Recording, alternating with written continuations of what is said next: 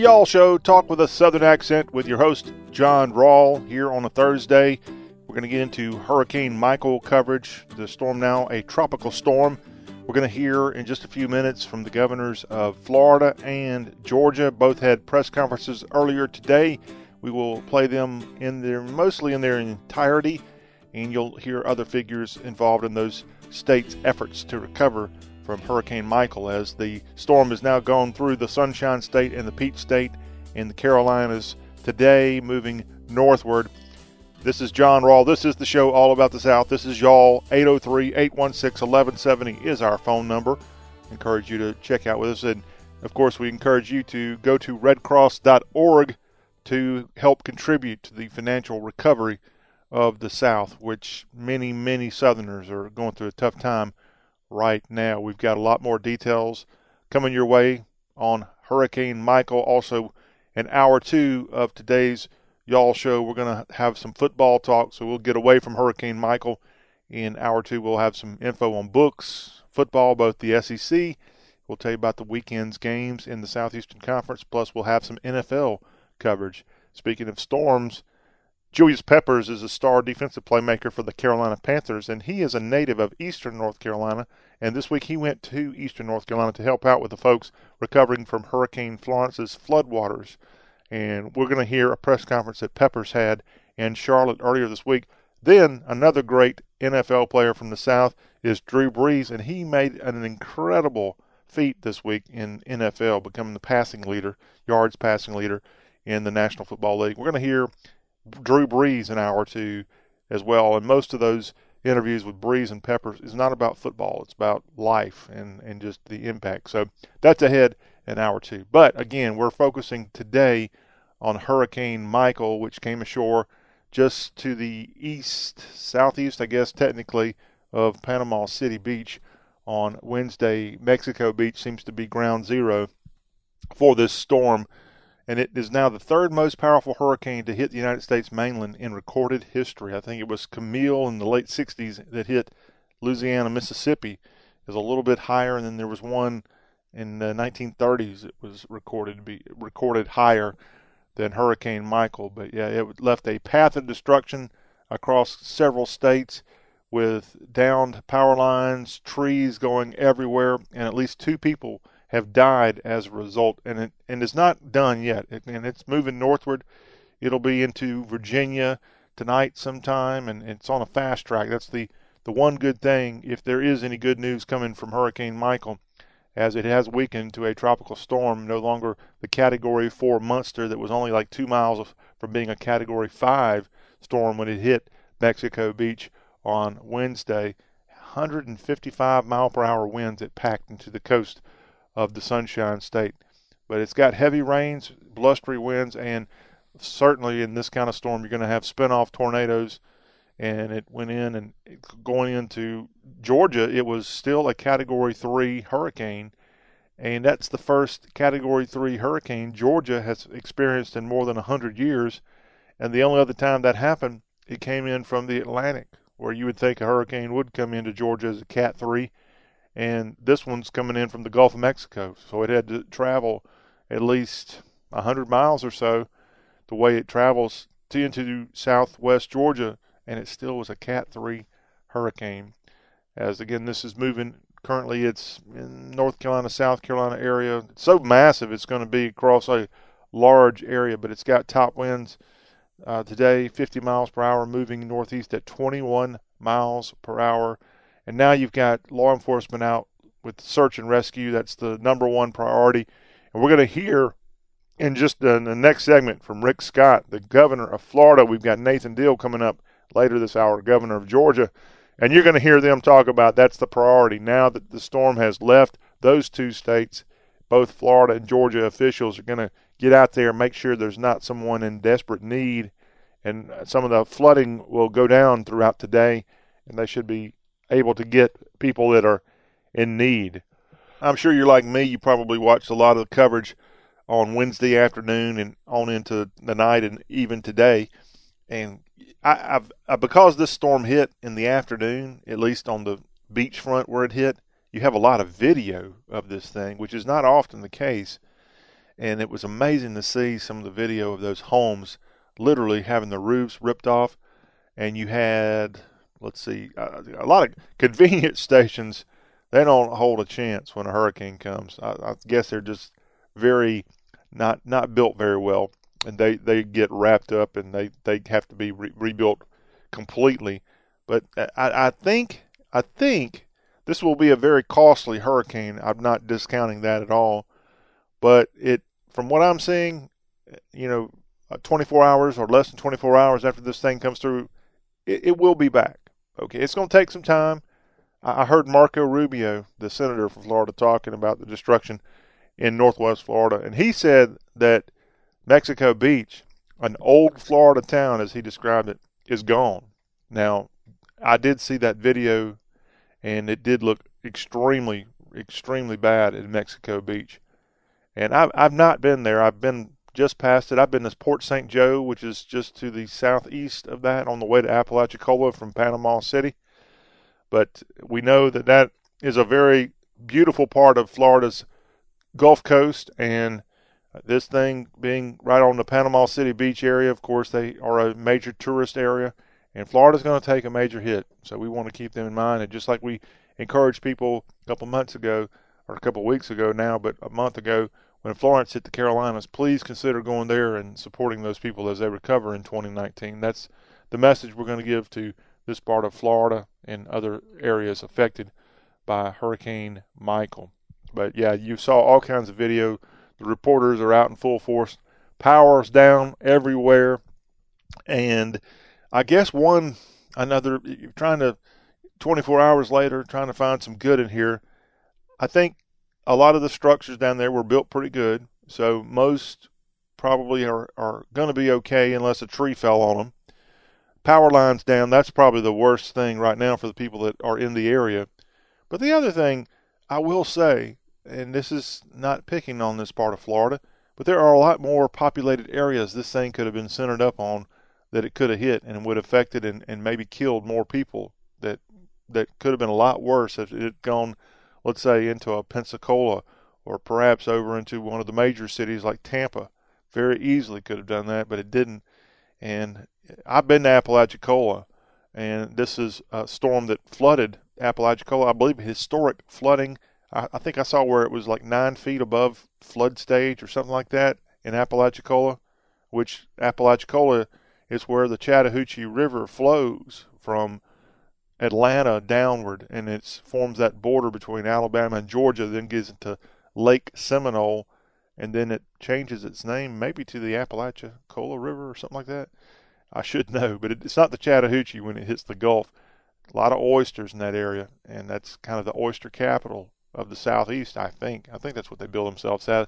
But that's not a very populated area, and I love it. That's one reason I like going to Apalach. Is the nickname down there, but it's not not that populated, and a lot of people live in places like Atlanta or other cities in the south. And they just have second homes out there on those beaches around that part of the coast of Florida, and that could be a good thing. Also, let's keep in mind when this hit. It's it's October a lot of people just don't live on the coast of Florida beyond August.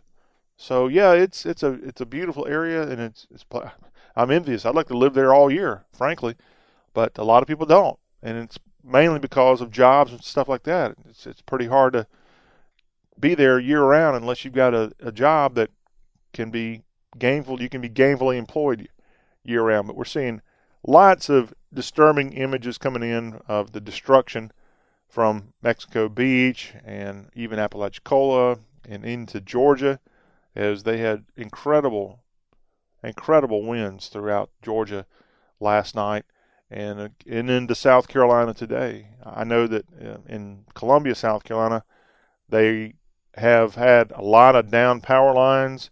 11,000 outages reported as of 8:30 this morning by the power company in Columbia, SCE&G. A power line fell on a house in downtown Columbia. I know a big tree fell across Interstate 26, blocking various lanes of traffic. The officials there are doing their darndest to keep things as much as in order as possible. Now, another good thing now that we get inland from Florida, this storm moving so fast. Unlike Hurricane Hugo, this storm is not only going through Columbia, it's going to affect Charlotte, North Carolina. It was in 1989 when Hurricane Hugo came through. It hit around Charleston on the coast of South Carolina, but the more damage and really the number of deaths were much higher in Charlotte, which is three to four hours away from the coast because of tornadoes and flooding and such. Now, this storm is coming through today through Charlotte and North Carolina, but it's moving so fast that I think we're going to be okay in in the Queen City in that area from the effects of Hurricane Michael. But just a nasty, nasty situation, and we're help hoping everybody gets through it. Now, to help out the effort, the National Guard has mobilized in several states as the governors of Alabama, Florida, Georgia, and North Carolina have declared states of emergency prior to the landfall of Hurricane Michael. Florida has about 1,100 Guard members on duty with helicopters on standby. The Florida Army National Guard has about 670 high water vehicles and 14 Zodiac rafts available. North Carolina has announced that 150 North Carolina National Guard members are on duty for Hurricane Michael. That number may go up. Now, how can you help? Well, if you're a guardsman, that's great. Perhaps you're already helping out. But financially, you can help out by going to redcross.org. They've got a link to where you can send in a donation. Any amount is welcome, but you have a couple of ways to do that. You could donate online. You could donate by mail if you'd like.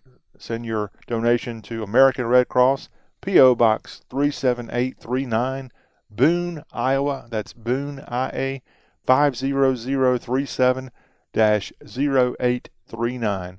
That's American Red Cross, P.O. Box 37839, Boone, Iowa 50037 0839. You can also call the Red Cross and make a donation, and that number is 1 800 HELP NOW. That's 1 800 435 7669. And um, the American Red Cross is a 501c3 nonprofit organization Contributions to the American National Red Cross are tax deductible to the extent permitted by law. And that is good news. You can make a tax deductible donation to the Red Cross and help out in the Hurricane Michael relief effort. No donation is too small and help out, help others affected by Hurricane Michael. When we come back on the Y'all Show, we're going to hear from Florida Governor Rick Scott, of course, he's running for U.S. Senate in the Sunshine State, but all that is irrelevant right now as his state is hurting. And so we're going to hear a press conference he had earlier today. Later, we're going to hear from the counterpart of Rick Scott across the state line in Georgia. Nathan Deal also had a presser.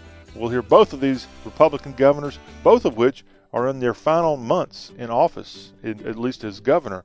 And Scott's leaving and Deal's leaving and Deal isn't running for another position. Scott's running for U.S. Senator in the state of Florida. So we'll have those pressers coming up here on the Y'all Show as we want to remember and help our folks across the South affected by Hurricane Michael.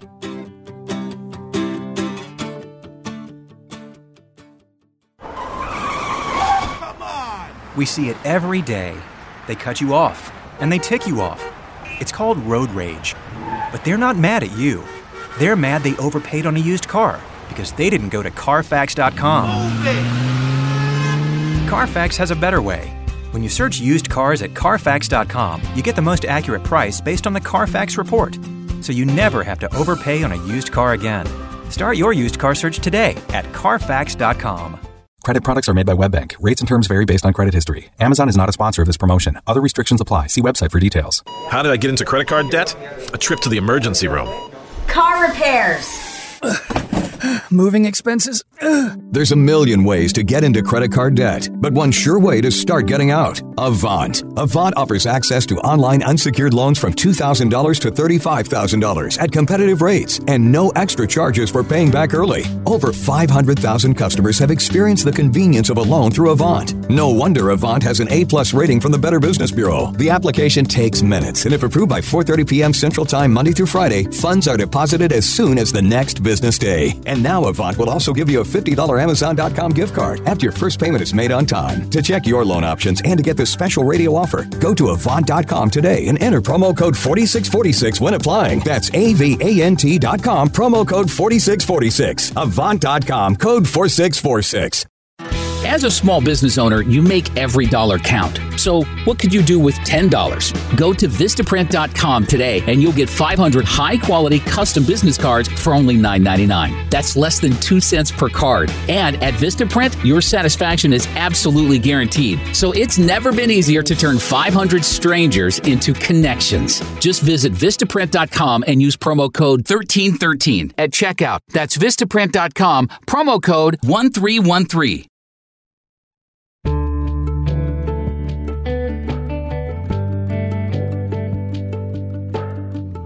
Woke up late today and I still feel the sting of the pain, but I brush my teeth anyway. I got dressed through the mess and put a smile on my face. I got a little bit stronger. It's the Y'all Show, talk with a Southern accent with John Rawl. We are having continuing coverage of Hurricane Michael. The storm came into Florida on Wednesday as a Cat 4 with its winds packing a punch, the third most powerful storm, at least wind speed, in U.S. history. Rick Scott, governor of Florida, held a press conference earlier today in Tallahassee. We are going to hear from that press conference right now. And if you hang on, we're going to hear from Nathan Deal in just a few minutes, governor of Georgia, and what he had to say about the storm when it got into his state. And it got to Georgia as a Category 3 storm. Now, it had to go across Florida's panhandle for a good hour or two. That would be 50 to 100 miles of land it went across, and, and only was downgraded from a Cat 4 to a Cat 3 during that period of time. It's now a tropical storm. That's good news for the f- people in the Carolinas where this is moving across today. But it is a destructive hurricane, and we want to, again, encourage you to go to redcross.org and make a donation or listen to authorities about how you can help out those in these multiple states affected by Hurricane Michael. All righty, here is Governor Rick Scott of Florida with today's press conference about Hurricane Michael. The bravery of people doing this is unimaginable. Pray for each of these individuals. Our law enforcement and first responders are heroes and are leaving their families to help others. We cannot thank them enough. This morning, I will be joining the Florida National Guard to survey damage in Panama City and Mexico Beach. The Florida Department of Transportation is leading a massive effort this morning with dozens of crews to clear debris along critical roadways so first responders, National Guard, medical personnel, food, water and supplies, and utility workers can get to where they are needed. Do not get out on the roads today. Do not travel home today. Roads are not open, and you will not be able to get home if you live in, or near the coast. I know this has to be very, very frustrating. I know you just want to go home, you want to check on things, and begin the recovery process. We are working as quickly as possible to make that happen. But first, we need your help, your patience, and your understanding that before you return, we have to make sure things are safe. And law enforcement and rescue workers are able to save lives. This also applies to families that sheltered in place.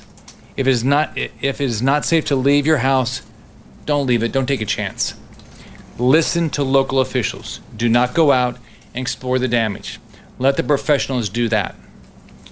You will only put your own life and the lives of others at risk if you venture out onto unsafe roads. Again, if you and your family made it through the storm safely, which I prayed that you did, the worst thing you can do now is to act foolishly and put yourself and your family in danger or keep law enforcement and rescue workers from saving somebody's life. I cannot stress this enough. We also need people to be very safe if you're using a generator. Do not put a running generator in your home. Look at the instructions, follow the instructions to a T. Be safe. Following the landfall, I requested that President Donald Trump issue a major disaster declaration to allow federal resources to flow quickly into the impacted communities. I spoke with the president before landfall yesterday and again just a few minutes ago and he is committed to make every federal resource available to help the recover. I was also briefed by the U.S. Coast Guard yesterday. They were pre positioned in Tampa and Mobile with critical assets and resources during the storm and will be deploying for response. The Coast Guard last night ran 10 rescue missions through the night, and they have already saved lives. I spoke with the Department of Homeland Security Secretary Kirstjen Nielsen this morning. I also spoke with Brock Long this morning and met with, FEMA's Southeast Regional Coordinator Gracia Szczech. Homeland Security and FEMA have committed to providing everything we need, and we rem- remain in constant contact with FEMA and all our federal partners who are mobilizing this morning. As I said last night, we are deploying a massive wave of response, and those efforts are already underway. Help is coming by air, land, and sea. We have 3,500 Florida National Guard with more than 1,000 high water vehicles, 13 helicopters, and 16 boats for humanitarian assistance, security operations, and search and rescue. The Florida National Guard has coordinated for 15 aviation assets from nine other states including six helicopters, helicopters from New York, Mississippi, Maryland, and Ohio National Guards. I want to thank them for that, as well as nine Black Hawk helicopters from New York, Wisconsin, Colorado, Louisiana, and Kansas National Guards. And I want to thank them for that. There are more than 1,800 local law enforcement officers ready to complete missions and deploy wherever needed. Some of those officers have already deployed into the impacted area. So we're we're gonna we're gonna augment local uh, police in all the impacted areas. We have 150 fish and wildlife uh, conservation officers responding for rescue missions. The Florida Highway Patrol has 450 troopers in the Panhandle, and many troopers they drove through the night uh, to get down to the coast and begin rescues. There are more than 1,000 search and rescue personnel with five fire engine strike teams, seven swiftwater rescue teams, and incident management team from the Florida Forest Service. Our search and rescue teams have already moved into Panama City, Mexico Beach, Tyndall, Alligator Point, Carrabelle, and air assets have been have made contact with Apalachicola and St. George Island. So here's here's how it works. First off, it's unbelievable what they did last night. If you if you look at, I think I don't know if it's every time since I've been governor. It seems like every storm has been at night, and so we are able to start res, uh, rescue, search and rescue right away. This one, as you know, happened um, uh, during the day, so we you know we couldn't do it during the day yesterday. So, but what was remarkable is if you go, uh, and Wes Maul will explain this after I finish my briefing. But we have all these teams uh, going down each of these quadrants to get to the coast and get to people as quickly as we can. What's remarkable is they work through the night. They work through the night where the lighting's bad. There's unbelievable. This is you know there's a lot of forest here, and there's a lot of tree damage. But on top of that, there are down power lines. So everybody everybody worked together last night to get to all those communities, and we're continuing to work all all day today. So we're getting the, all the roads that we can open, and then we're fanning out uh, because we have. I mean, just think about it. This is a very dense part of the state, and so it's it's going to be a lot of work uh, to get to everybody. But we will get to everybody.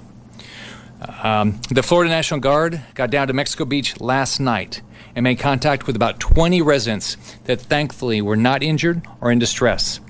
These soldiers also linked up with local law enforcement and they're continuing their mission. These brave men and women have already made incredible progress by getting into these areas and they're working in unimaginable conditions. And uh, I, I know what I'm going to see today is way worse than I would ever have imagined.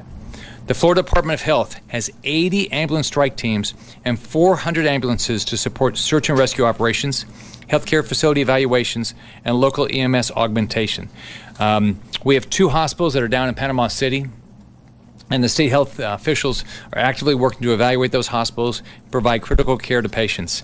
I spoke with the um, uh, individuals responsible for those hospitals, and they're very appreciative of the efforts all night long uh, to uh, evacuate pa- critical patients. And I know we're the, we're working efforts today, today to get the patients out of there. Uh, so, and then I want to I want to thank um, everybody that's helping open open up uh, temporary facilities to take care of our injured. Department of Health has 50 nurses to staff, staff special needs shelters, three federal disaster medical assistant teams with 105 staff, one hospital augmentation team from the International Medical Corps, which includes 50 nurses, two hospital emergency department teams, and one emergency hospital. They um, I went through this back with Irma, and uh, what the services they can bri- provide in this uh, temporary facility is, is remarkable. And it's just a, a class act uh, group of people that work very hard to want to take care of people. This uh, Florida Agency for Healthcare Administration continues to be in contact with healthcare facilities to ensure they have the resources they need. And we're, we, my expectation is all of our patients are going to be taken care of. And uh, AHCA and Department of Health is working with all of our facilities to make that happen. We have 2 million meals, 1 million gallons of drinking water, and 400,000 pounds of ice that is being distributed right now. And we're going to get that out as quickly as we can and, and keep it flowing. The Red Cross uh, is also bringing in 500 disaster relief workers to shelter and feed at sites in affected counties. And I want to thank the Red Cross. Um, they've always shown up and done a great job. Right now, utilities are reporting more than 400,000 homes and businesses without power. So we'll have up some updated numbers through the day. As you talked, here's what the, I've been talking to the utilities this morning, and today is they're doing everything to assess the damage and to come up with a plan to restore power. And they're you know they're bringing in assets. We have over 19,000 people working on power restoration, but the process is they've got to figure out exactly what they need to do, and then they've got to allocate the resources to get it done. It's very, very, very important that we all stay safe. You've got to listen to local officials. Do not try to travel home to a coastal county that was in path of Hurricane Michael. Uh, it's not safe. Uh, it might not even be possible that you're going to be able to get there, and you could get in the way of law enforcement and rescue workers who are trying to do their job and save people's lives. Everyone needs to stay off the roads. The entire nation and world have watched as this monstrous storm has devastated our Gulf Coast and our panhandle.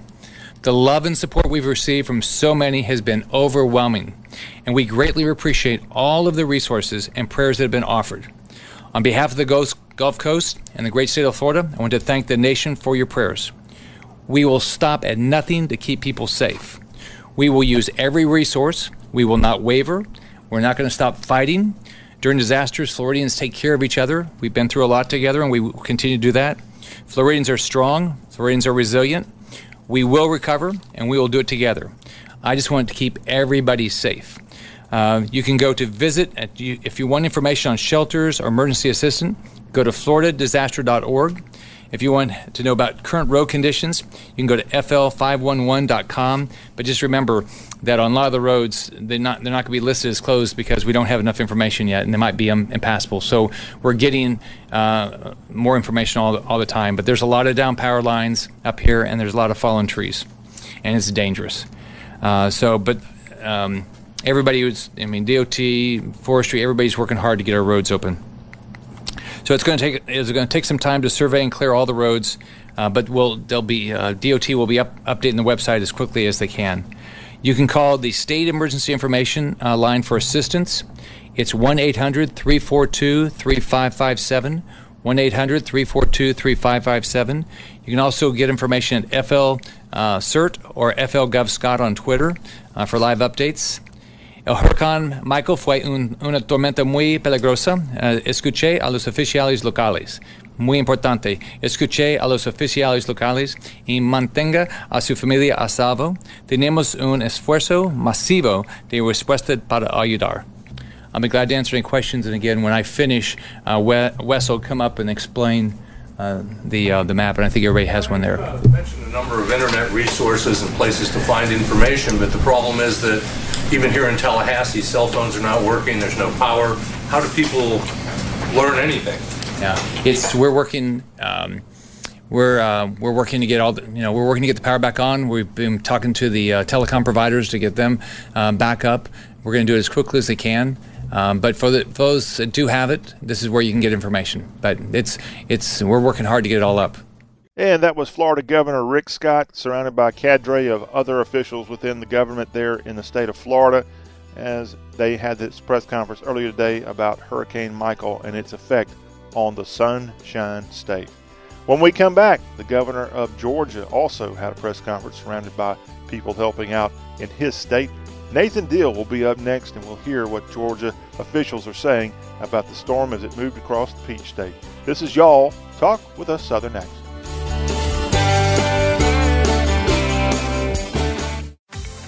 Clear your calendars because the best time to discover your best hair is here. The gorgeous hair event is back at Ulta Beauty. It's three weeks of daily beauty steals of up to 50% off the most loved brands like Redken, Living Proof, and Drybar. Check out deep conditioning masks for a frizz free fall, flat irons for silky locks that never stop, and color boosters to keep you vibrant all season. But hurry in, the event ends October 20th, only at Ulta Beauty. The possibilities are beautiful.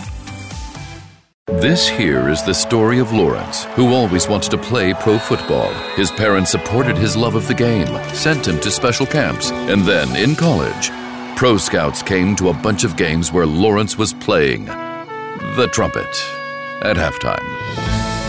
Yeah, Lawrence was never that good at football, gave up by the time he got to college.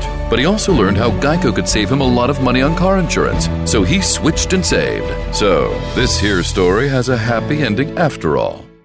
Ever wonder why Europeans seem to speak so many languages? Maybe it's because they use Babbel, the number one selling language learning app in Europe. Babbel's award-winning technology gets you speaking right away, whether you're learning Spanish, French, or German. And best of all, you'll remember what you've learned. I always thought I was bad at languages, but after using Babbel, I can tell you I was just taught the wrong way. Using Babbel's 10 to 15 minute lessons, you can be speaking confidently in your new language within weeks. I was amazed that I could start having real life conversations right away. It was so fast. Now I'm speaking Spanish. Woohoo! no wonder Babbel is the number one selling language learning app in Europe. Try it for yourself and see why Babbel is the quick way to get conversational in a new language, like Spanish, French, or more. You can try Babbel for free. Go to babbel.com or download the app and try it for free. That's Babbel, B A B B E L dot com, or download the app to try it for free. That's babbel.com.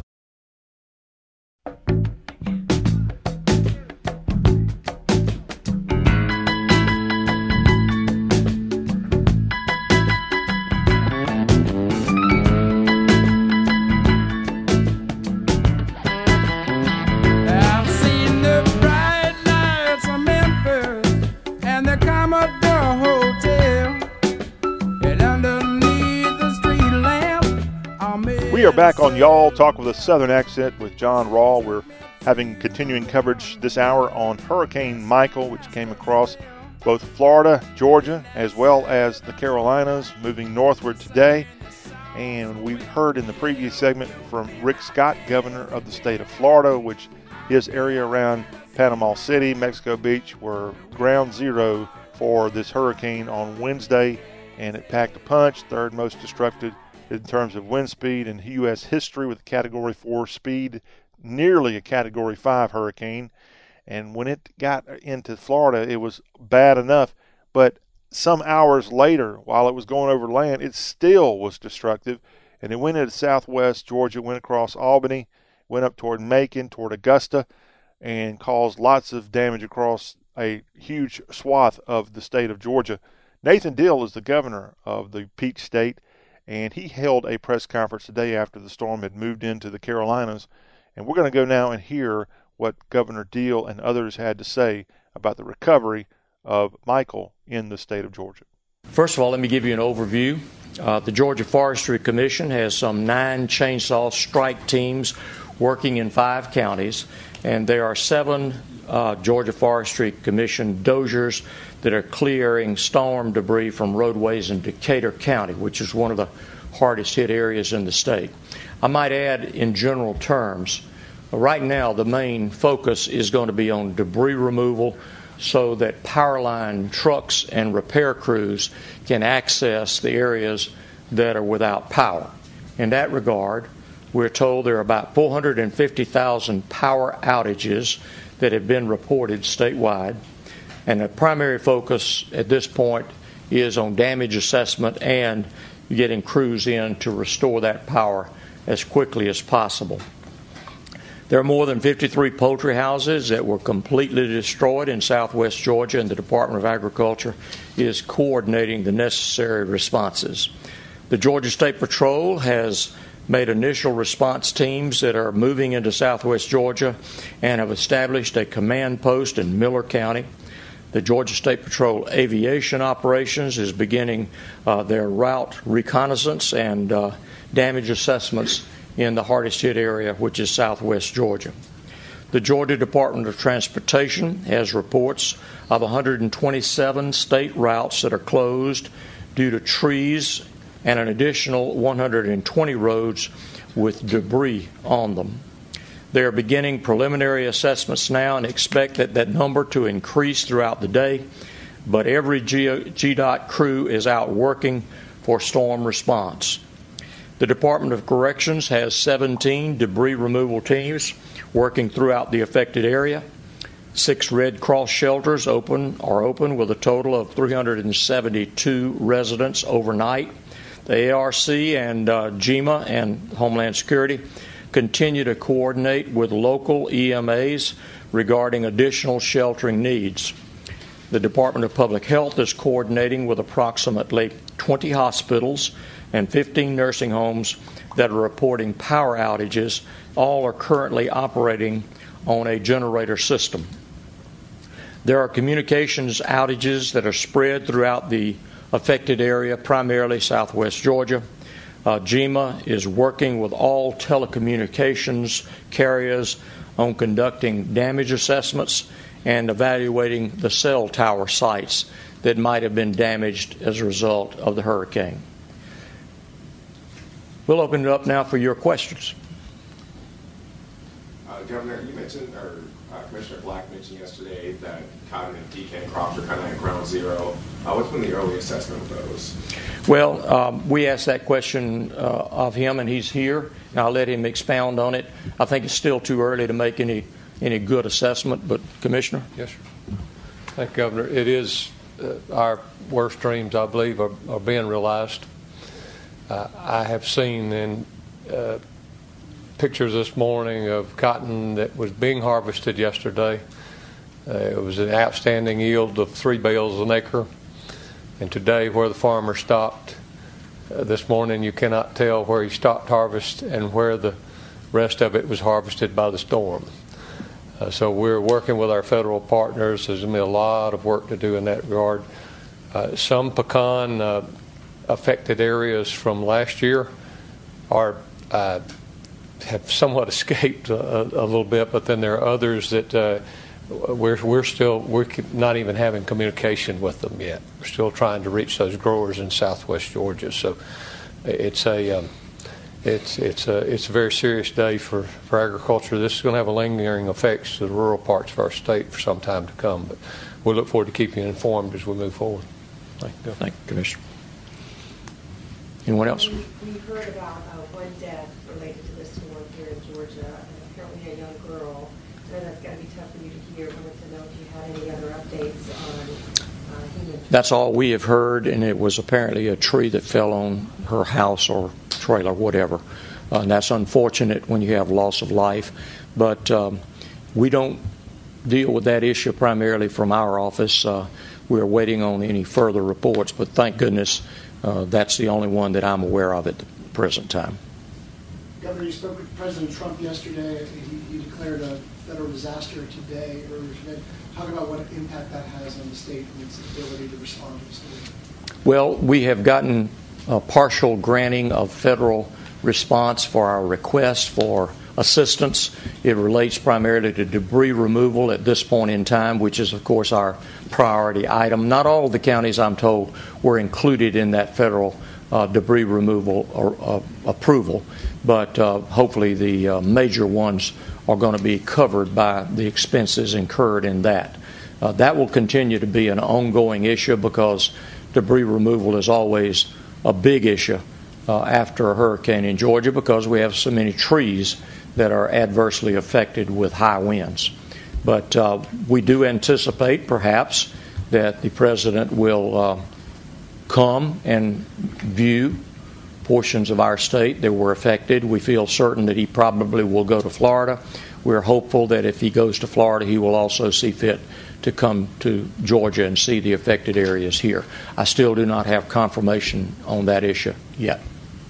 Dale, is it too early to give a big picture assessment of how this storm impacted our state? I know yesterday you were really concerned about how bad it might be. Is it less than we thought it might be, or do we just not know yet? It depends on who you talk to. Um, if you're one that got hit it was a real disaster, obviously. Uh, it is still very early in the process. Many of the agencies that are represented by the heads who are here today are still in that assessment stage. Really couldn't do much during the nighttime hours, and really only this morning after the sun came up can you give a very thorough assessment. Uh, we have the helicopters that are doing their job in that regard. Um, it is still too early to give some summarization of what the total effects are. Governor, you said that the, uh, Decatur County seemed to be hardest hit. Can you expound on that a little bit? You know, why it was hardest hit, what, what you saw there, or what was reported there? Well, uh, that is one of the harder hit areas. As we know, it came across the Florida panhandle and then into that corner of southwest Georgia. And those counties that are in that area, Seminole and the others, um, they're the ones that were the most heavily impacted. They're also the ones that, because of that impact, uh, have been more difficult to assess because communications, in some respects, have been drastically reduced. So, as we get those abilities to communicate and get firsthand reports, we'll be in a better posture to be able to give you all a, a further report later. Governor, a follow up, please, for Commissioner Black. You mentioned yesterday that you were going to have a call with Secretary Perdue um, to see about the resources that we think may support Georgia farmers. Could you give us a follow up on what resources you may believe may specifically be made available from the federal level for Georgia's farmers? It was a very, very good call. Certainly a heartfelt call because of his uh, uh, from relationship and being being our governor now providing outstanding leadership there. Uh, I expect that he will be back. I, I, we had anticipated talking again today. There's there are no details except just uh, actually some personal stories of have you heard from somebody? Have you heard from somebody? And we kind of go down that call list together. Uh, there's deep concern. There's commitment from the White House. I'm very thankful to have had a call from the White House also yesterday, committing their, uh, you know, that, that communication that's so necessary when you're implementing whatever type of relief programs might be coming through USDA or FEMA. Or, so uh, we are, we're, we're in a very good position when it comes to communication and, and certainly an understanding of the, the gravity of the situation. So we'll be make, maintaining those lines of communication and look forward to reporting to all of you when we have more information.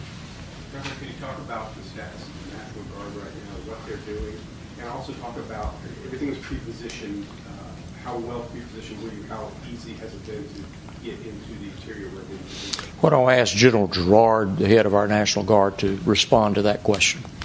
General. So we uh, alerted 1,500 soldiers and airmen yesterday, and they have begun moving to the impacted areas this morning. So we've got uh, route clearance packages uh, that are headed south. We are also uh, been asked by GEMA to stand up two points of distribution sites to resupply the citizens that are impacted as well as the first responders that are down there. And as well, we've also um, alerted the military police, and we're going to send 150 military police to Albany to thicken the Georgia State Patrol and assist them in their responsibilities. So. Anyone else? Well, thank you all for. Oh. I was just going to ask, did you speak to the president directly, and if so, how did the conversation go? I spoke to the president directly on Air Force One. And I thought that was exceptionally nice of him to go out of his way to, to talk to me personally. And I complimented him, and I complimented him for his uh, secretaries of his various agencies. I have had four or five different secretaries to call me personally. I had one this morning that called me again. And uh, they've been very, very responsive. I had the uh, Southeastern Regional Commander of uh, the Army Corps of Engineers. She called me yesterday, and uh, she stands ready to do. And, and of course, when it comes to debris removal, uh, the best way to do that probably is to use the federal contractors who are already on standby and under contract for debris removal. So we, we've had very good cooperation from the White House and from the various agencies under the White House's jurisdiction. And Governor Deal, had one specific message to the people affected by the storm across the state, what would that be? What would you want them to hear? Well, first of all, uh, be patient. The uh, most important thing for them is to get their roadways cleared and to get their power restored. However, past experience tells us that one of the greatest impediments to restoring power is people who get in the way of the power trucks and the crews who are working to make that happen. So I would ask them to be patient. Do not impede those who are trying to help you. They are there working very hard, and all of the entities that have responsibility for providing power to our citizens are all engaged, and they're going to get power restored just as fast as they possibly can. So, but anybody knows that if you've ever been without power, that is a very difficult situation. We're not accustomed to that, and uh, those uh, institutions that are fortunate enough to have generators, and of course, those are the important ones uh, the hospitals and the nursing homes. And we are told that all of them have power, many of them by way of generators.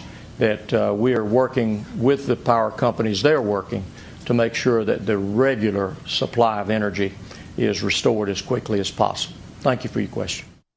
Governor Nathan Deal of the Empire State of the South, that would be Georgia, talking in a press conference earlier today discussing the effect of Hurricane Michael on his state. And again, we encourage all of you to go to Red Cross, redcross.org and make a donation that will go to people in various states, everywhere that people are needing help, as this storm has been a historic storm here in October in the southeast. When we come back on the Y'all Show, we're going to get away from Hurricane Michael. We're going to talk some books, actually, to start hour two. We've got the Amazon Top 100 Books listing, and we're going to highlight some great reads, some great Southern reads that you might want to get through. And, and I hate to say it, all of you who might be listening in areas where you don't have power because of Hurricane Michael, well, perhaps you have one of these great books or you have access to go get a book and uh, you may not have electricity for a few days. So during the daytime hours, maybe you can go out and read a book, get through this madness. So we'll have that coming up just after the top of the hour. Then we'll move on to football talk. On Thursdays, we have our SEC Spotlight. We're going to tell you about what's going on with the starting quarterback of the University of Alabama, Tua Tagovailoa, and we'll also discuss other related injury issues within the Southeastern Conference. Then we'll tell you about a stellar football player who has made a pledge to be a Georgia Bulldog in 2019. We've got that breaking news coming your way. And then a former head coach of the Florida Gators basketball team is being honored, and we'll tell you about that as we're just on the brink of the start of college basketball season across the country. Then, as we wrap up this next hour of the Y'all Show, we're going to have an NFL spotlight. We're going to hear from two great Southern NFL stars who both play for NFC South teams. We'll hear from Julius Peppers of the Carolina Panthers and Drew Brees of the New Orleans Saints. Now, Peppers went over to his native area of North Carolina, eastern North Carolina, this week to help those out who were affected by Hurricane Florence. And he talks about that. We'll have that presser coming up in hour two. Plus, Drew Brees, who's a great Southerner, Texas native, but played for whatever reason at Purdue as a college player. He's been with the Saints for a, a long time now, and a great, great, great guy, great football player, and a great role model. Well, he became a leader in the NFL in terms of passing yards on Monday night of this week, and we're going to go hear his press conference after that incredible feat, and you'll learn a lot more that, about Brees that doesn't have to do with the X's and O's of NFL football. That's ahead as we roll on on a Thursday. It's the Y'all Show with John Rawl, talk with a Southern accent.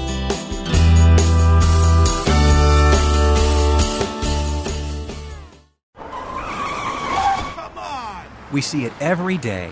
They cut you off, and they tick you off. It's called road rage. But they're not mad at you. They're mad they overpaid on a used car because they didn't go to Carfax.com. Carfax has a better way.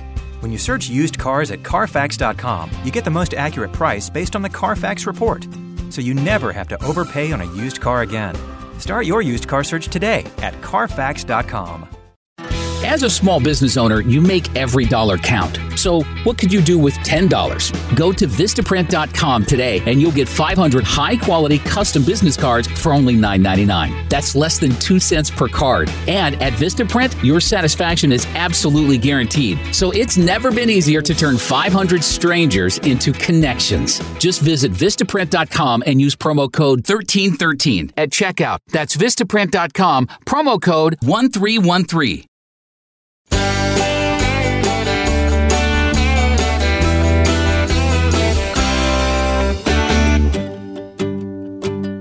It's the Y'all Show, talk with a Southern accent as we start hour two on this Thursday edition with your host, John Rawl. And again, keeping our friends in Florida the, and Georgia, and of course the Carolinas and Alabama as well, impacted by Hurricane Michael. We had plenty of coverage of this in hour one. We don't want you to think we're forgetting about you, but again, support the folks who are helping those who have suffered loss in this devastating storm that hit on Wednesday. This hour two of the Y'all Show today, we're going to talk a lot of football in a little bit. I think that's a great way to get our mind off the tragic events from the last 24 hours or so. And we've got both college football and NFL football to talk about this hour. We're going to have our SEC spotlight coming up next segment. You don't want to miss it. We've got some news on the starting quarterback for the University of Alabama, Mr. Hawaiian quarterback, the Hawaiian Punch. and I said that out of great reference to this great quarterback. Yeah, he had a little bit of an injury. We'll tell you what's going on with Tua when we get to that SEC spotlight in the next segment. We'll look at the schedule for the Southeastern Conference this weekend. Some recruiting news from the Georgia Bulldogs, good news there, and a former Florida basketball coach getting a big honor. We'll have all of that coming up in the SEC spotlight. And then wrapping up the show today in our final segment, we're actually going to hear from some NFL players. That's something we really haven't done a lot of. We love to focus primarily on college football, but we, we certainly recognize the NFL as a major force. And we're going to hear from two players that play for two Southern teams. And the bulk of these interviews really is not about football, it's about more than football. The first player we're going to hear from is Julius Peppers of the Carolina Panthers. Now, he is a native of eastern North Carolina, and his hometown was affected by Hurricane Florence. And in the last couple of days, Peppers, who starred at UNC before going to the NFL, he went back to his part of native his native part of the state of North Carolina, left Charlotte, went to eastern North Carolina, and he helped out. And we're going to hear him talk about going back and just meeting with people in the area and, and discussing you know, how he's helped out, how he wants others to help out. So we're, that's going to be really more of a Hurricane Florence recovery story more than football, but we felt like that was something you should hear. Maybe hasn't got the kind of attention. The the follow up and to have a big NFL star coming back to his home area is, is big news, especially in the middle of the season as it is right now. I'm a little surprised, even though he plays for a team that plays in the state of North Carolina, that the schedule even allowed him to get away, especially when it was not an open week. The Panthers already had their open week a couple weeks ago. So we'll hear from Julius Peppers, and then what he did was a great feat. Well, let's hear from a guy that did a great feat on the gridiron this week, and he's a great guy too. And that's Drew Brees, quarterback of the New Orleans Saints. Of course, Monday night he made history in the NFL with passing yards. And we're going to go in and hear his comments after that game as he met with the media. And you'll get to learn a lot more about this guy who really is a, a sensational person.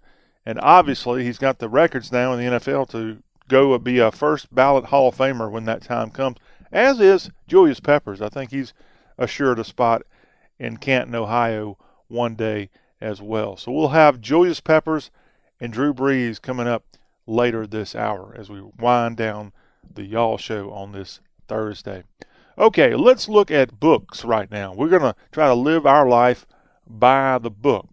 I recently found out that Amazon.com, which really kind of got its start because of books, well, they are, I, I assume, unless proven otherwise, they're the number one place for books in the world.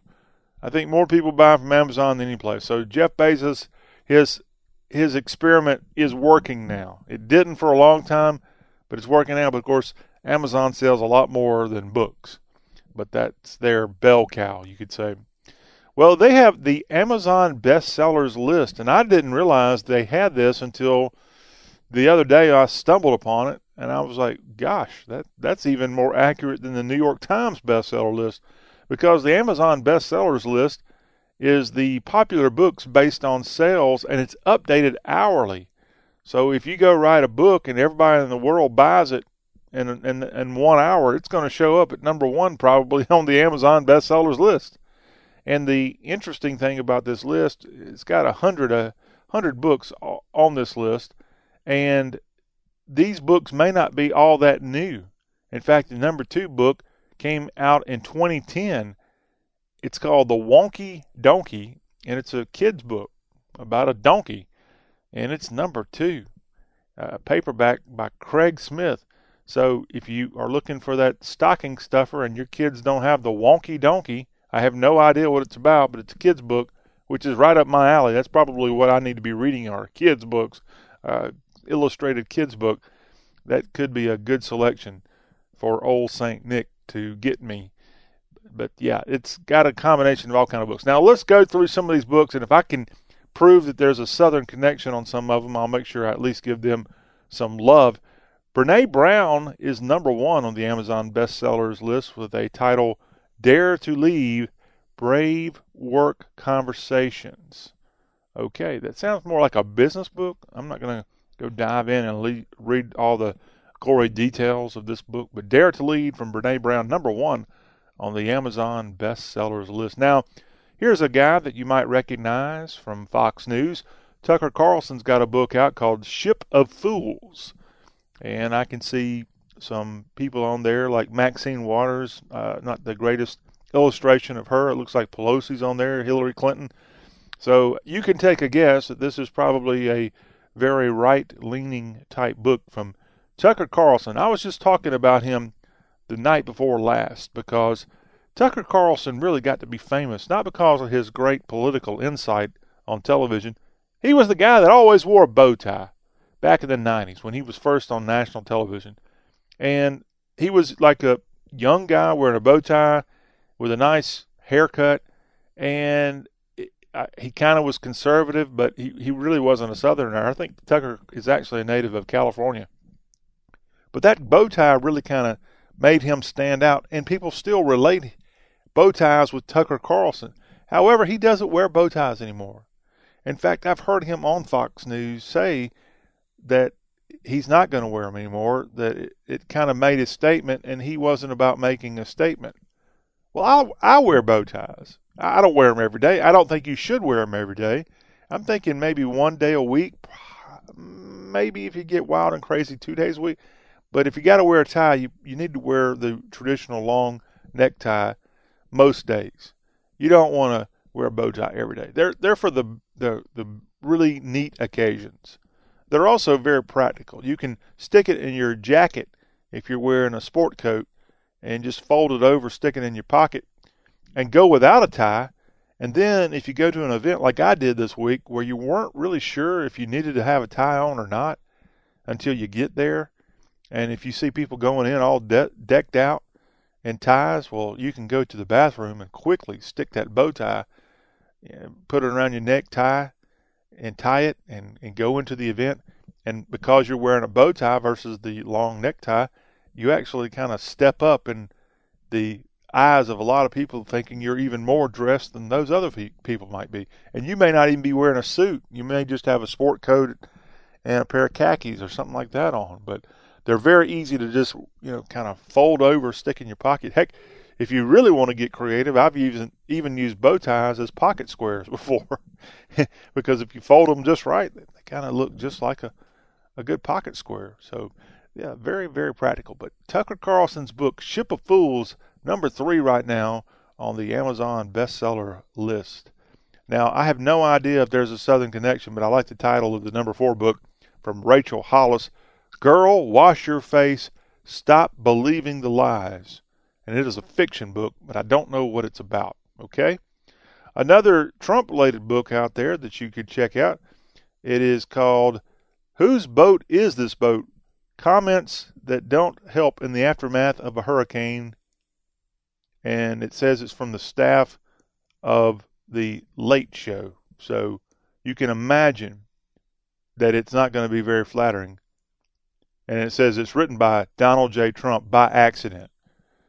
I don't like the Late Show. I'm embarrassed that they show that left leaning, even if it was right leaning. Anything that political is is packaged as entertainment right after the local news. It is. I think all of the late night shows are are very very left of center. The ones not even on your main broadcast networks, Comedy Central. I mean, even before Trump, they got to be they got to be the little intellectual liberal type shows, and I just I don't understand how that's happened. But yeah, the Late Show staff with this humorous book, at least they think it is about Trump. Bill O'Reilly, remember him? You know, the guy that used to be on Fox, but also had all the killing books. Well, his latest book, it looks like, is doing pretty well. It's called Killing the SS. Now, I love World War II history, and I can't imagine that Bill O'Reilly really writes these books. It says that it's with Martin Dugard, so I wonder if Bill O'Reilly even writes one word in these books because he's had a bunch of them come out. But this latest book, Killing the SS, it came out this week actually. That's why I hadn't seen it before, and it's in his Killing series and it's the number one book in history right now. And if it's true, if it's it's a, I, I haven't seen all the reviews in on this book, but oh man, I'm I'm I'm just wanting to tell you this because I love military history. But frankly, a lot of the really good movies and a lot of the good documentaries that you can watch on YouTube or such, they usually have to do with Nazis or the SS or something. And I, I guess because that regime was filmed that's where you have a lot of the archival footage, and it's just fascinating to watch. It doesn't mean I support them, I you know certainly don't, but it's just amazing stuff. And you know this isn't just me. Most of your World War II movies that have come out all have that kind of stuff in there. I mean, sometimes it might be a little wacky type movies, uh, humorous, as we saw with the uh, what was the one where they it was a fake movie where they went in and and did the raid, but that was a couple years ago. But yeah, it's it, just part of the history, but it's it's you know, killing the SS is the name of this book. I'll have to pick up a copy and see what old Bill O'Reilly how he's doing in his post Fox News channel days. I don't think Bill is hurting too much for for money. A book out by Michael Lewis. I think that's the guy that wrote The Blind Side. I think I'm right on that he's got a new book out. It came out uh, last week. It's called Michael Lewis: The Fifth Risk is the name of this book, and it I think it's about the election actually. So he he's a guy that has written tons of different books regarding uh, Blind Side. I think was one of his. He wrote the yeah he did write that. He also wrote Moneyball and Liar's Poker. He lives in Berkeley, California, with his wife and three children. So Michael Lewis, man, he he's been on a roll in his writing career. With this new book is The Fifth Risk. Check it out if you're into books. And I don't read books that often, but this guy certainly it appears he knows what he's doing. Now Nicholas Sparks, he's a Carolina-based writer, written several big books out there.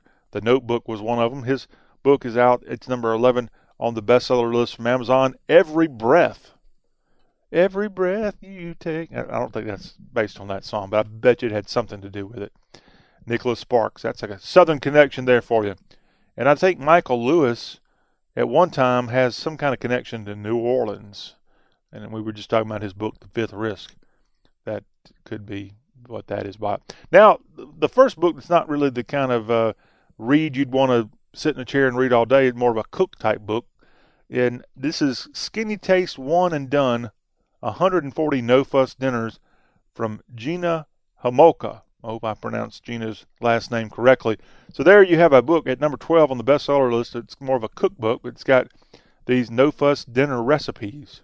That sounds yummy and a darn good idea for me. Moving along in the listing of books, uh, maybe some that might have a southern connection for you here on the Y'all Show, we like to spotlight our South. Coming in at number 29, Charlottesville, Virginia slash Oxford, Mississippi, author John Grisham. His book is his new book. It's not even out yet. It's coming out October 23rd, but already selling. Is The Reckoning. The Reckoning, a novel from the machine. And how about Grisham's record of writing? He has had 32 novels, one work of nonfiction, a collection of stories, and six novels for young readers. Not a bad, bad career, Mr. Grisham. And in this latest book, it's a saga of love and war. And according to the New York Times, it says that Grisham has given us a sprawling and engrossing story about a Southern family, a global conflict, and the kinds of secrets that can shape all of us.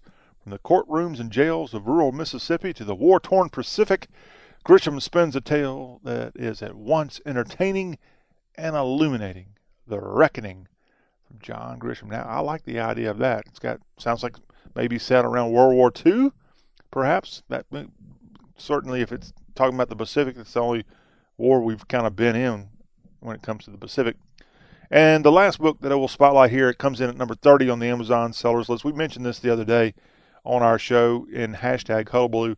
It's Delia Owens' new book, and this is a new author. It's Where the Crawdads Sing, and it's doing quite well for this first novelist, Delia Owens. And I, I know we've seen some people chime in on the social media about this being a great book. It was a New York Times bestseller and a Reese Witherspoon Hello Sunshine Book Club pick where the crawdads sing. By the way, Reese Witherspoon's in here at number 33, just below the Owens book. And Reese's book that's done quite well is Whiskey in a Teacup. Now, segueing from the movies to the books.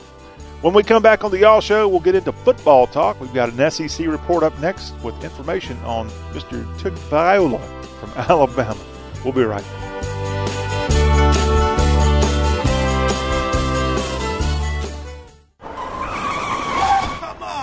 We see it every day. They cut you off, and they tick you off. It's called road rage. But they're not mad at you. They're mad they overpaid on a used car because they didn't go to Carfax.com. Carfax has a better way. When you search used cars at Carfax.com, you get the most accurate price based on the Carfax report. So you never have to overpay on a used car again. Start your used car search today at Carfax.com. Credit products are made by WebBank. Rates and terms vary based on credit history. Amazon is not a sponsor of this promotion. Other restrictions apply. See website for details. How did I get into credit card debt? A trip to the emergency room. Car repairs. Moving expenses. There's a million ways to get into credit card debt, but one sure way to start getting out Avant. Avant offers access to online unsecured loans from $2,000 to $35,000 at competitive rates and no extra charges for paying back early. Over 500,000 customers have experienced the convenience of a loan through Avant. No wonder Avant has an A plus rating from the Better Business Bureau. The application takes minutes, and if approved by 4:30 p.m. Central Time Monday through Friday, funds are deposited as soon as the next business day. And now Avant will also give you a $50 Amazon.com gift card after your first payment is made on time. To check your loan options and to get this special radio offer, go to Avant.com today and enter promo code 4646 when applying. That's AVANT.com, promo code 4646. Avant.com, code 4646. As a small business owner, you make every dollar count. So, what could you do with $10? Go to Vistaprint.com today and you'll get 500 high quality custom business cards for only $9.99. That's less than 2 cents per card. And at Vistaprint, your satisfaction is absolutely guaranteed. So, it's never been easier to turn 500 strangers into connections. Just visit Vistaprint.com and use promo code 1313 at checkout. That's Vistaprint.com, promo code 1313.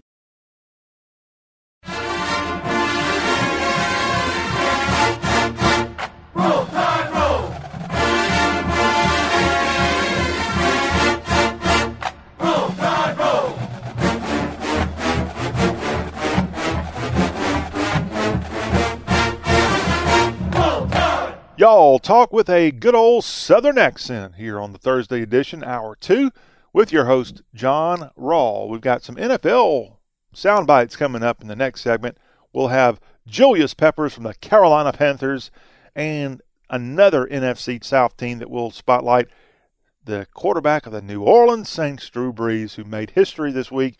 We've got Peppers and Brees just around the bend. Don't miss it, as we'll hear both of these guys, and most of the talking they'll be doing is not about the X's and O's of football. It's about more important things. So hold on for this great information. Right now on the Y'all Show, as you heard that million dollar band playing, we're going to talk SEC football. And we'll start off with news from the University of Alabama as starting quarterback Tua Tagovailoa is dealing with a sprained knee that he suffered during last weekend's win at Arkansas. But the coach of the Crimson Tide, Nick Saban, said yesterday it has not caused him to miss any reps in practice. He's a Heisman Trophy frontrunner, this native Hawaiian, and he got back into the game after suffering the injury and played briefly with a brace on his knee but Tagovailoa has been seen wearing a brace around the facility at Alabama this week during practice. Alabama hosts the Missouri Tigers on Saturday night.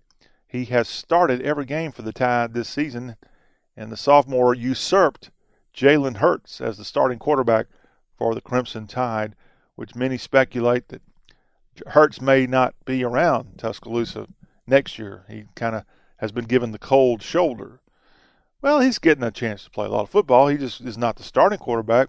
But if things continue the way they appear in T Town, both Tagovailoa and Hurts are going to be having another national championship ring to stick on their finger in January. I don't know if Alabama can be stopped by anybody. And the way their games have gone for the most part, the Hawaiian comes in and he plays about a quarter, maybe a half of a second quarter, and then Hurts comes in and takes it into the fourth quarter when they'll have a third string quarterback come in, maybe even a fourth string. Things have gone quite well for the Crimson Tide in 2018, and if it's not broke, don't fix it. Also, it looks like this is not SEC, ACC news, but I was thinking this guy might transfer to an SEC school. Remember the Clemson quarterback, Kelly Bryant, who kind of was in the same position as Jalen Hurts, getting the cold shoulder from Dabo Swinney. Dabo went with a true freshman, actually, at Clemson this year. Of course, there is a SEC connection as Swinney starred for the Alabama Crimson Tide in the early 90s. I'll, I'll say starred. He was on the team and he did play as a walk on wide receiver. But yeah, he's coaching the Clemson Tigers now. And Kelly Bryant took an unofficial visit to the North Carolina Tar Heels over the weekend and may be eyeing a transfer to UNC. Boy, they could sure use his talent, Kelly Bryant, who will have, I think, one full season of college football left wherever he decides to go. I just want him to go somewhere where he's going to put a hurting on Clemson because I think Clemson did him wrong. And I don't like Clemson. I've made that clear before. But even if I did like Clemson, they should have not gone to the freshman. Not no. He can play. They should have left I mean, until Bryant really screws up, and he had not really screwed up. He'd been doing pretty much everything he was asked to do. Dabo just wanted a newer, fresher model out there on the showroom floor, and Kelly Bryant didn't like that. Now he's taking his talent elsewhere outside of Clemson, South Carolina.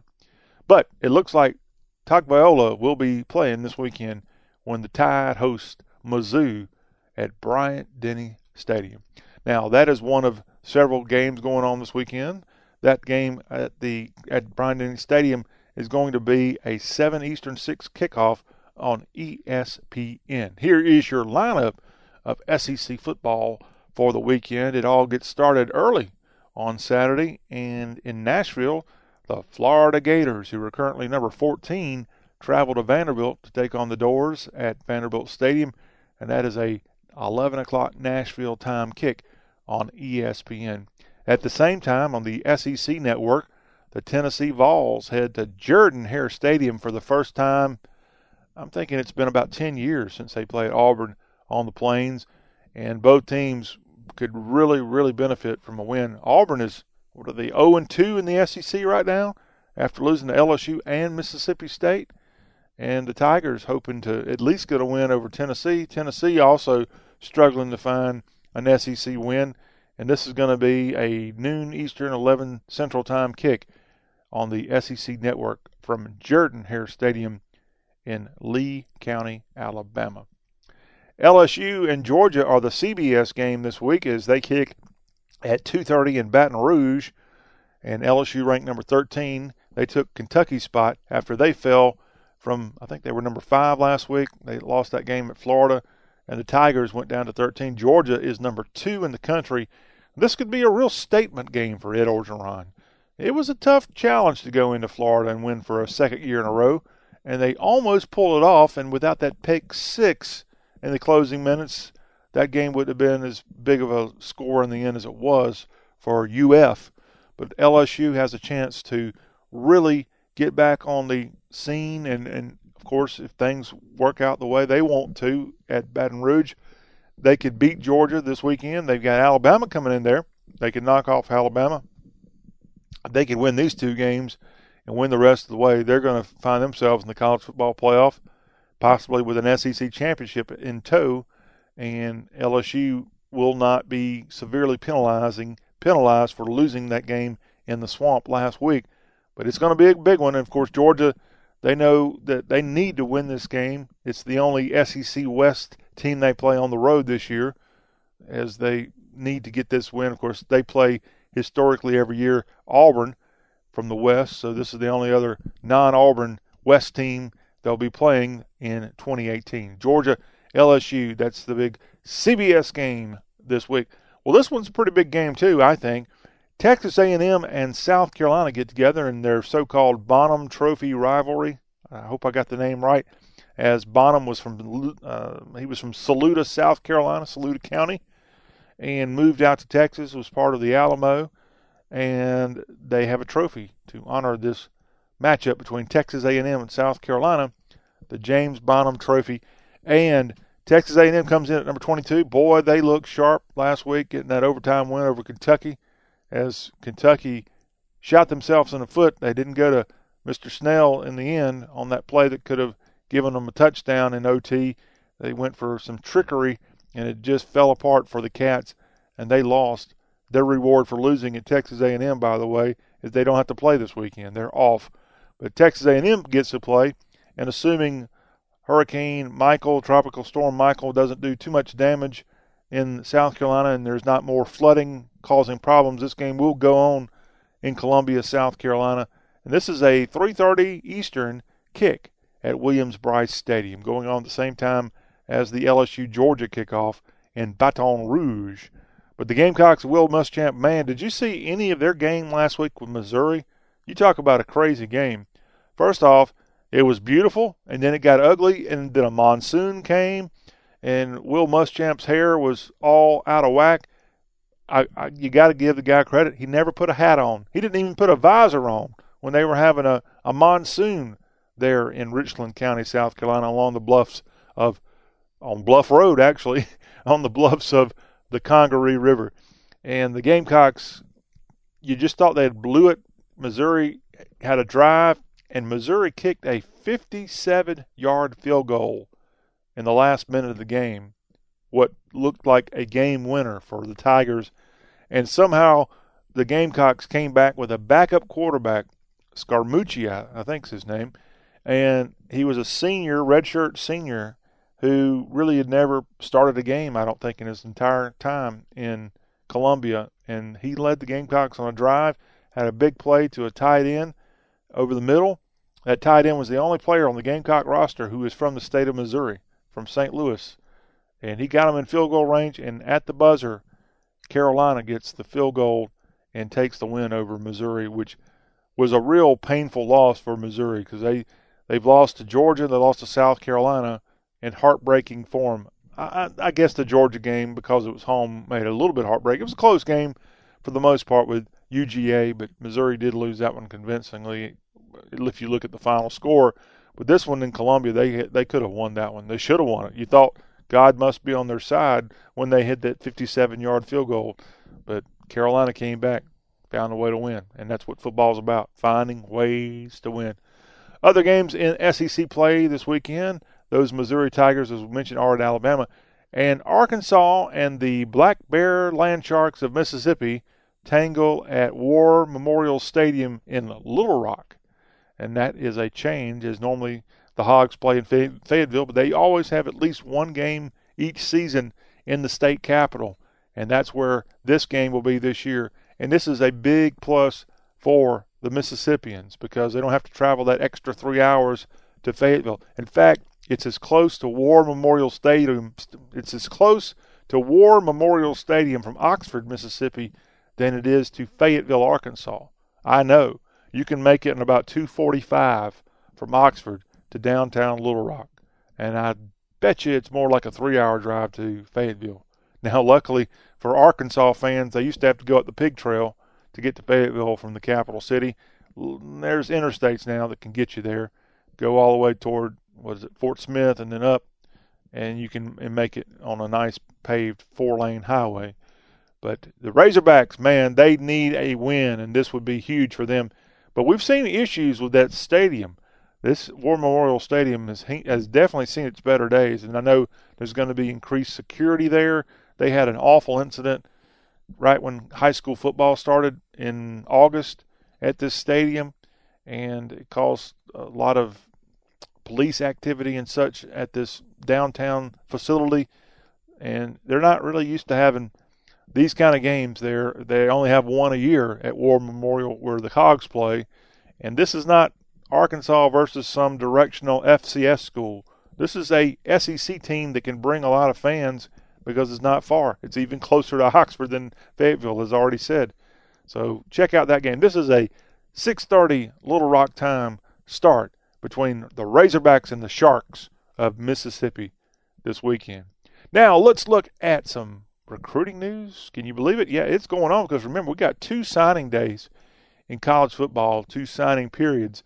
You got the December signing period and then that first Wednesday in February, the traditional signing day of college football. Well, the Georgia Bulldogs and Kirby Smart, they amped up the recruiting efforts as they signed, or I shouldn't say signed, they got a commitment from the number 33 ranked safety in the 2019 class as Lewis Cine has pledged his love to Kirby Smart and the Georgia Bulldogs. Now, this is a guy who grew up in Massachusetts for the most part, but somehow found his way to play in Cedar Hill, Texas at Trinity Christian. I'm not sure what kind of school that is.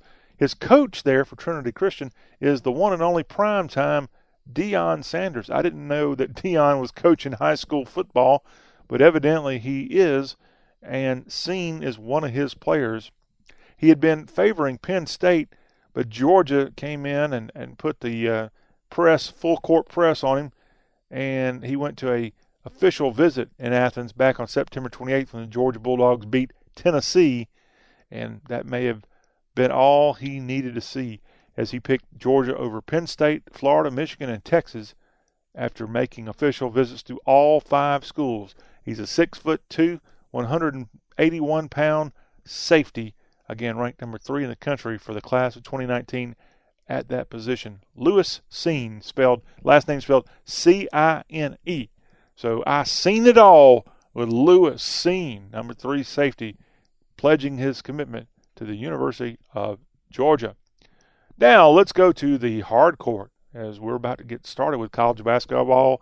As preseason exhibition games will be happening in a couple of weeks, and then you got the regular season starting with in about a month, maybe even less in some cases. Remember Lon Kruger? Here's a guy that coached the Florida Gators, did a good job in Gainesville. But man, Florida is just one of about a hundred schools he's been a coach at. He has coached at Texas Pan American, Kansas State, Illinois, UNLV, and he's now coaching the Oklahoma Sooners. But he coached the Florida Gators, and he took them to a Final Four appearance back in 1994. And then he took Oklahoma to a Final Four appearance in 2016. And Lon Kruger, who's still going, and Kruger is going to receive the John R. Wooden Legends of Coaching Honor next spring. So we congratulate this guy who was a force in the SEC on the basketball side of things when he was at Florida back in the 90s. Well, that's a look at the SEC football, little basketball for you here on a Thursday. When we come back, we're going to hear from some great NFL players Julius Peppers of the Carolina Panthers and Drew Brees of the New Orleans Saints Both guys doing extraordinary work on and off the field. We'll tell you about it when we come back as we wrap up today's show. This is Y'all Talk with a Southern accent.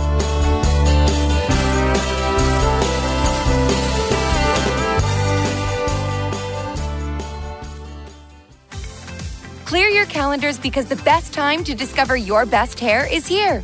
The Gorgeous Hair Event is back at Ulta Beauty. It's three weeks of daily beauty steals of up to 50% off the most loved brands like Redken, Living Proof, and Drybar. Check out deep conditioning masks for a frizz free fall, flat irons for silky locks that never stop, and color boosters to keep you vibrant all season. But hurry in, the event ends October 20th, only at Ulta Beauty. The possibilities are beautiful. This here is the story of Lawrence, who always wanted to play pro football. His parents supported his love of the game, sent him to special camps, and then in college, pro scouts came to a bunch of games where Lawrence was playing the trumpet at halftime. Yeah, Lawrence was never that good at football, gave up by the time he got to college. But he also learned how Geico could save him a lot of money on car insurance, so he switched and saved. So, this here story has a happy ending after all. Ever wonder why Europeans seem to speak so many languages? Maybe it's because they use Babbel, the number one selling language learning app in Europe. Babbel's award-winning technology gets you speaking right away, whether you're learning Spanish, French, or German. And best of all, you'll remember what you've learned. I always thought I was bad at languages, but after using Babbel, I can tell you I was just taught the wrong way. Using Babbel's 10 to 15 minute lessons, you can be speaking confidently in your new language within weeks. I was amazed that I could start having real life conversations right away. It was so fast. Now I'm speaking Spanish. Woohoo! No wonder Babbel is the number one selling language learning app in Europe. Try it for yourself and see why Babbel is the quick way to get conversational in a new language, like Spanish, French, or more. You can try Babbel for free. Go to babbel.com or download the app and try it for free. That's Babbel, B A B B E L dot com, or download the app to try it for free. That's babbel.com.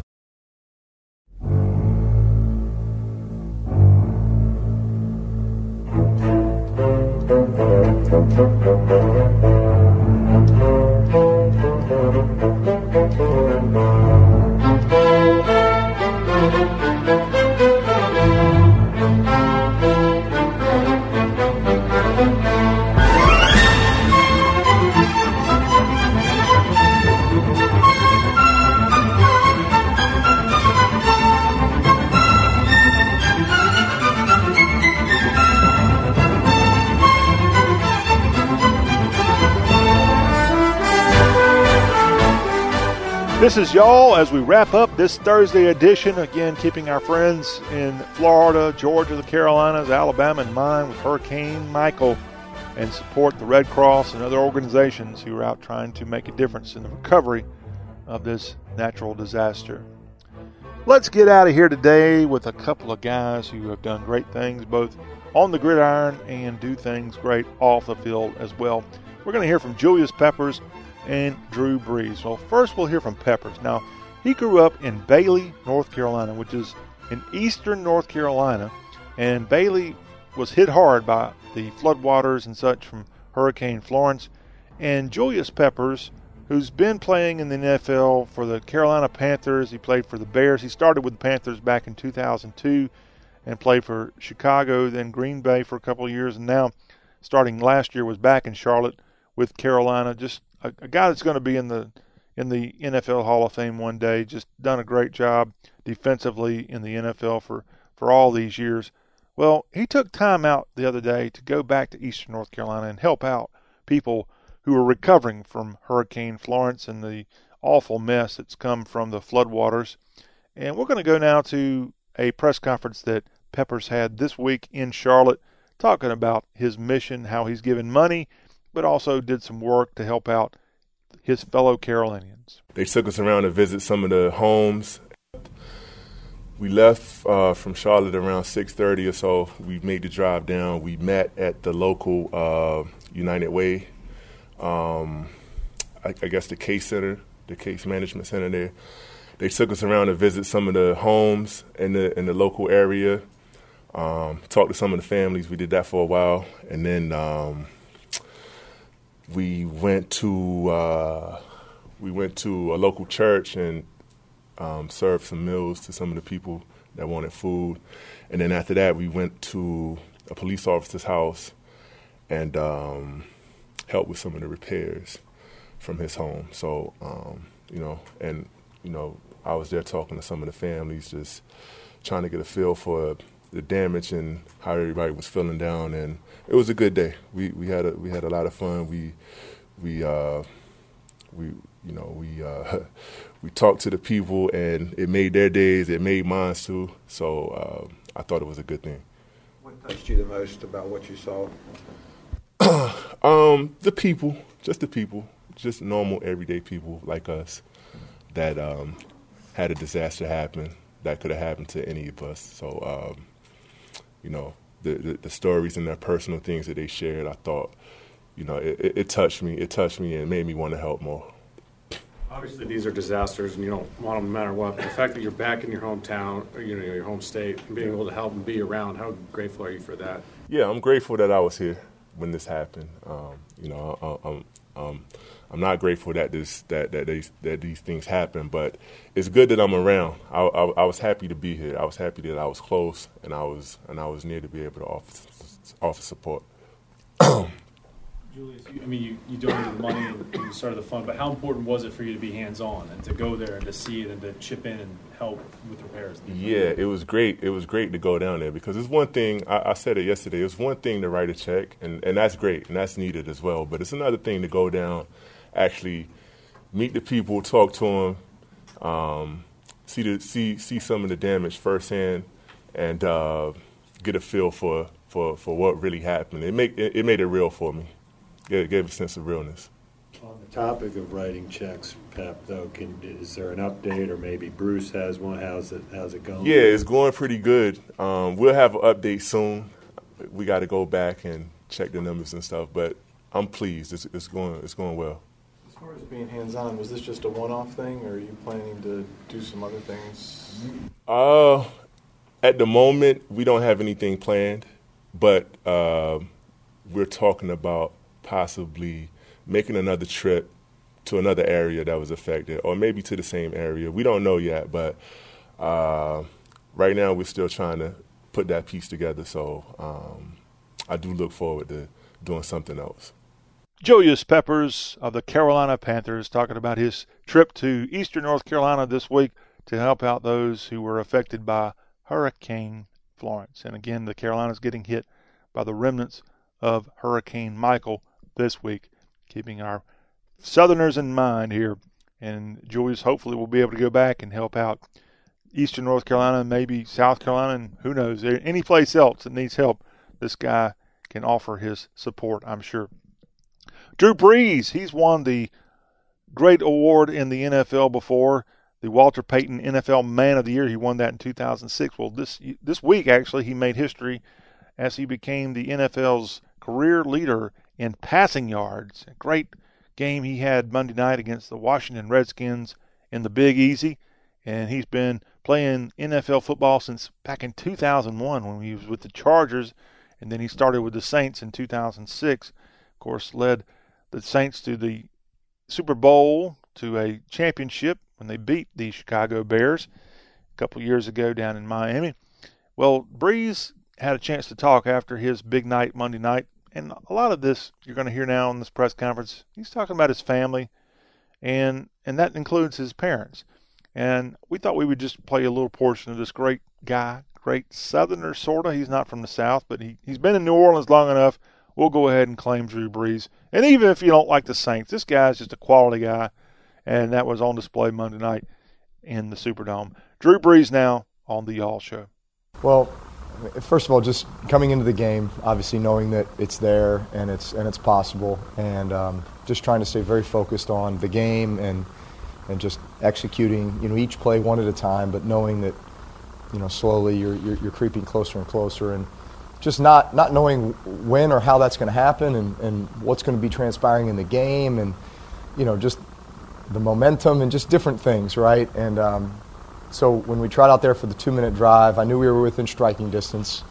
Felt like, you know, uh, if, if, if, we, if we threw a bunch of balls all the way down the field, if all those were passing yards, then you know, we'd probably probably eclipse the record and didn't know it was going to happen on the first play to Tre'Quan, but um, uh, I don't think it could have happened in any better fashion than it did. And um, to have then that moment with my teammates on the field, the offensive line, um, I, mean, it just it played out even greater than I ever could have imagined. Um, I tried to rehearse the scenario in my mind this um, this week just so I could, you know, just so I could really focus on the game. Um, but uh, to then have the moment with Sean and Mr. Baker from the Hall of Fame, and, um, and then my boys and, and, my wife Brittany and my daughter Rylen, that was just it was uh, it was incredible.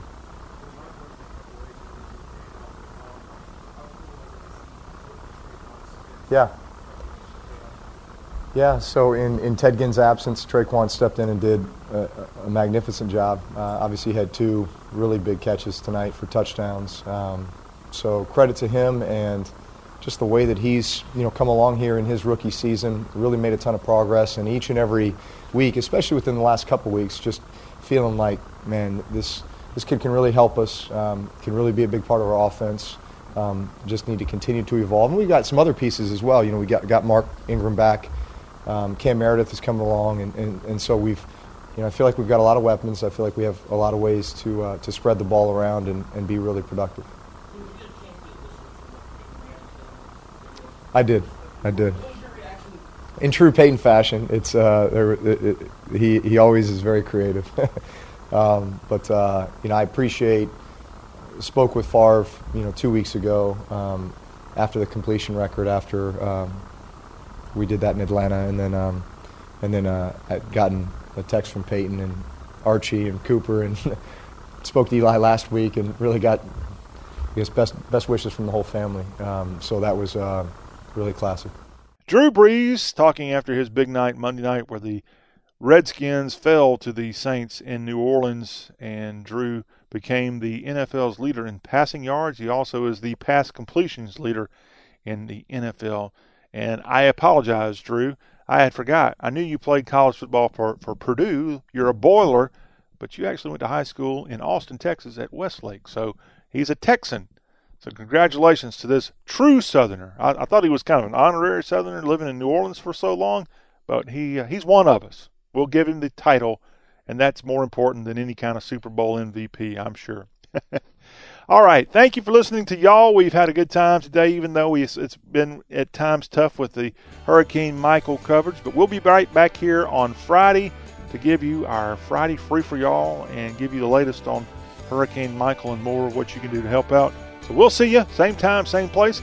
Have a great rest of your day. You've been listening to Y'all with John Rawl. Bye bye.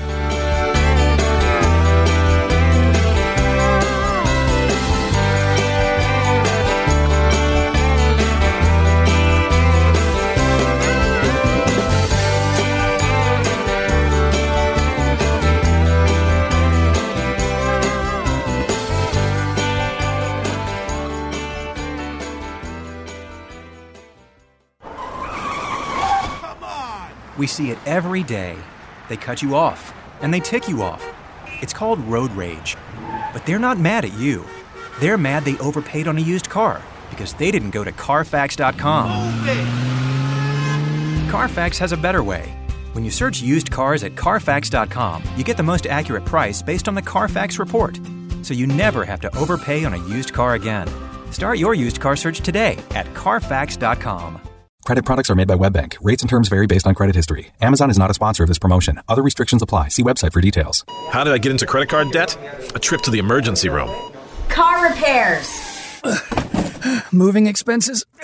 There's a million ways to get into credit card debt, but one sure way to start getting out Avant. Avant offers access to online unsecured loans from $2,000 to $35,000 at competitive rates and no extra charges for paying back early. Over 500,000 customers have experienced the convenience of a loan through Avant. No wonder Avant has an A plus rating from the Better Business Bureau. The application takes minutes, and if approved by 4:30 p.m. Central Time Monday through Friday, funds are deposited as soon as the next business day And now Avant will also give you a $50 Amazon.com gift card after your first payment is made on time. To check your loan options and to get this special radio offer, go to Avant.com today and enter promo code 4646 when applying. That's A-V-A-N-T.com, promo code 4646. Avant.com, code 4646. As a small business owner, you make every dollar count. So, what could you do with $10? Go to Vistaprint.com today and you'll get 500 high quality custom business cards for only $9.99. That's less than 2 cents per card. And at Vistaprint, your satisfaction is absolutely guaranteed. So, it's never been easier to turn 500 strangers into connections. Just visit Vistaprint.com and use promo code 1313 at checkout. That's Vistaprint.com, promo code 1313.